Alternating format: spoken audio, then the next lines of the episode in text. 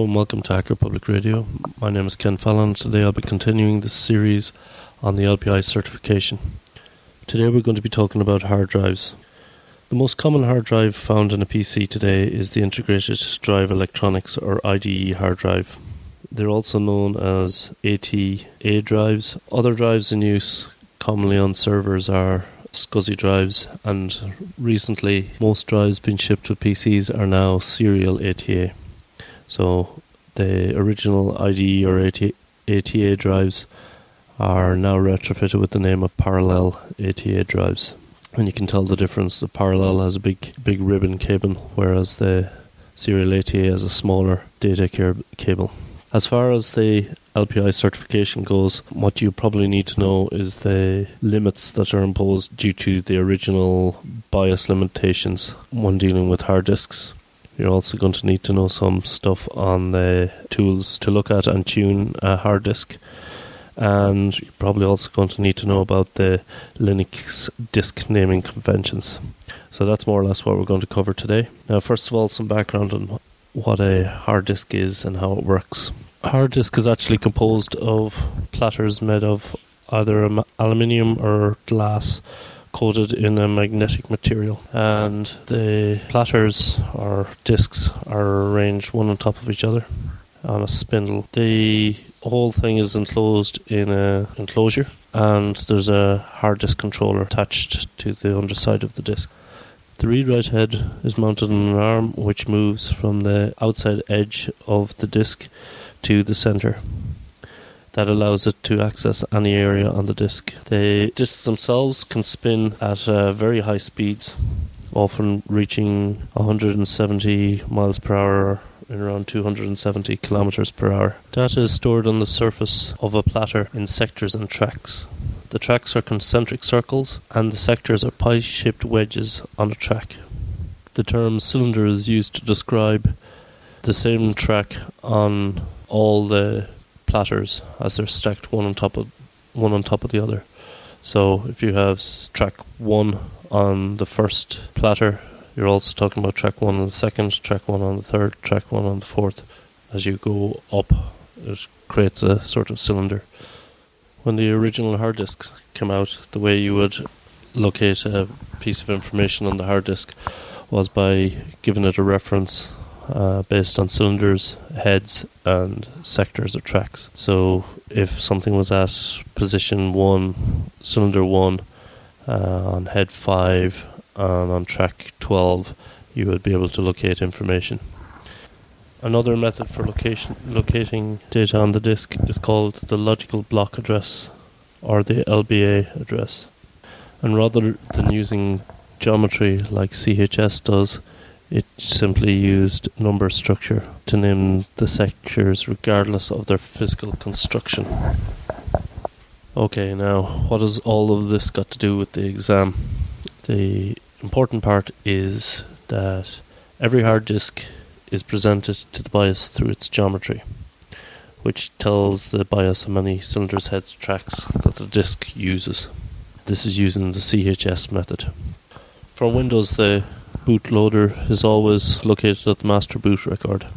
However, for Linux, the bootloader, Lilo or Grub, can either be at the master boot record or at the root partition.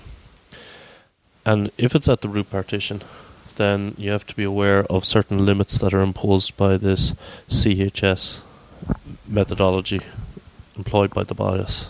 And the most important limit that you need to know about is the 1024 cylinder limit.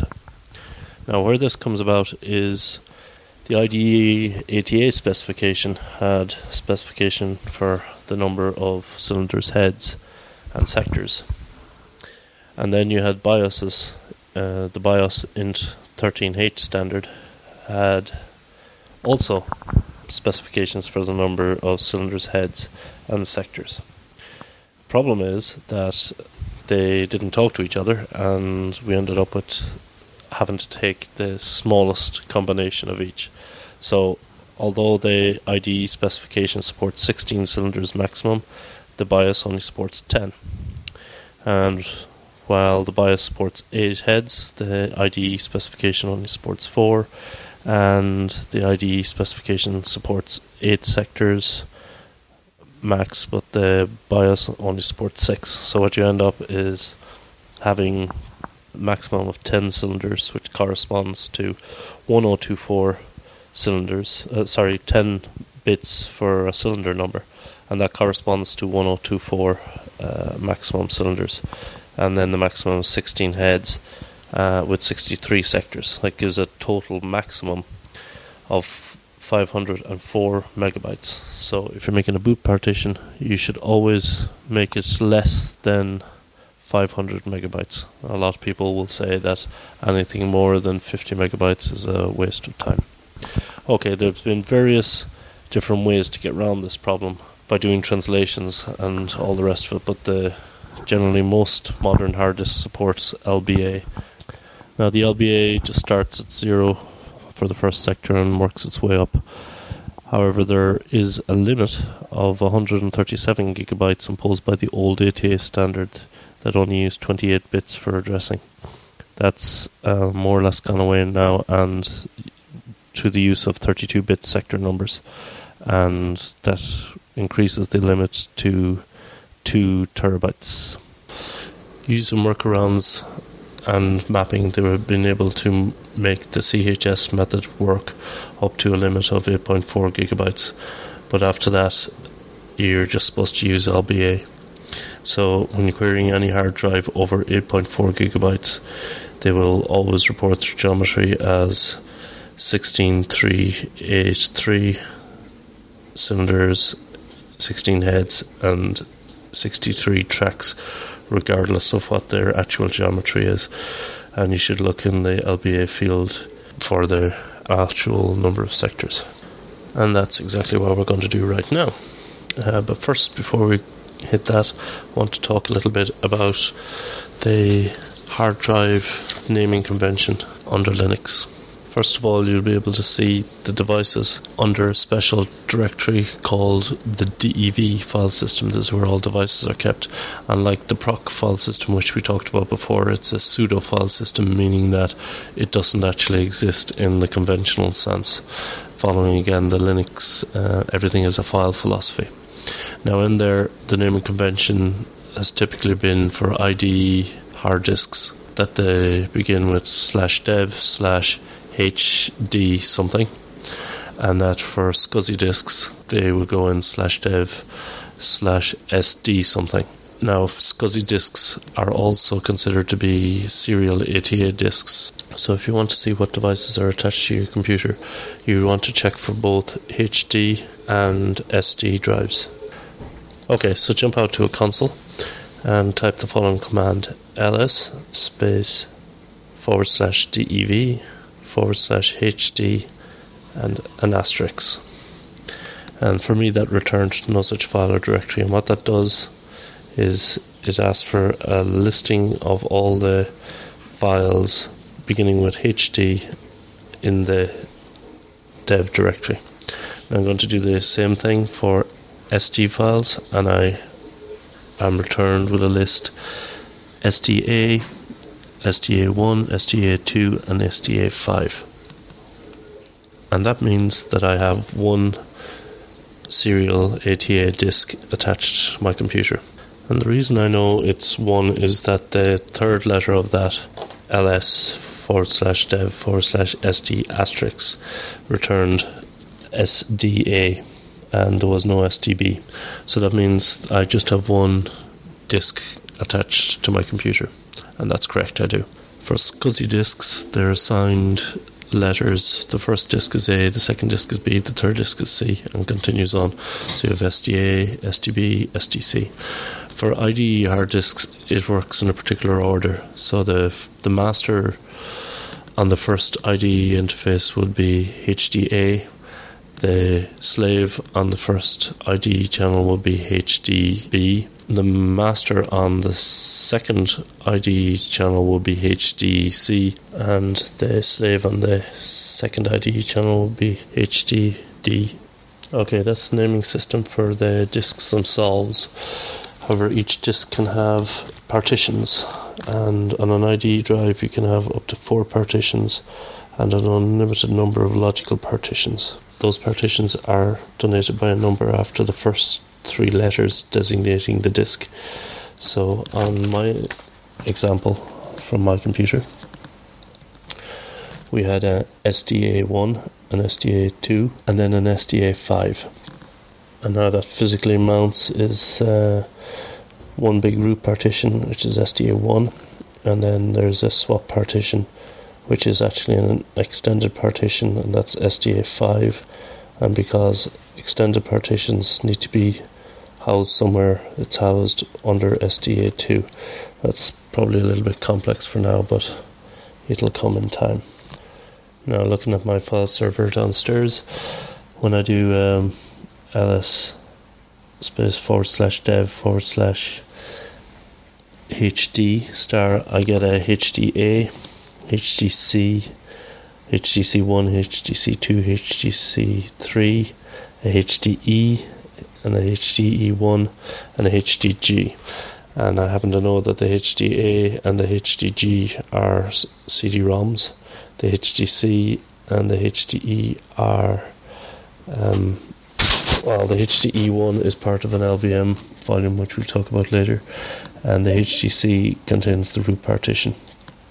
I also have SCSI disks on that, and SDA SDA1 is part of an LVM, SDF and SDF1 are part of an LVM, as is SDG. Well, actually, SDG1.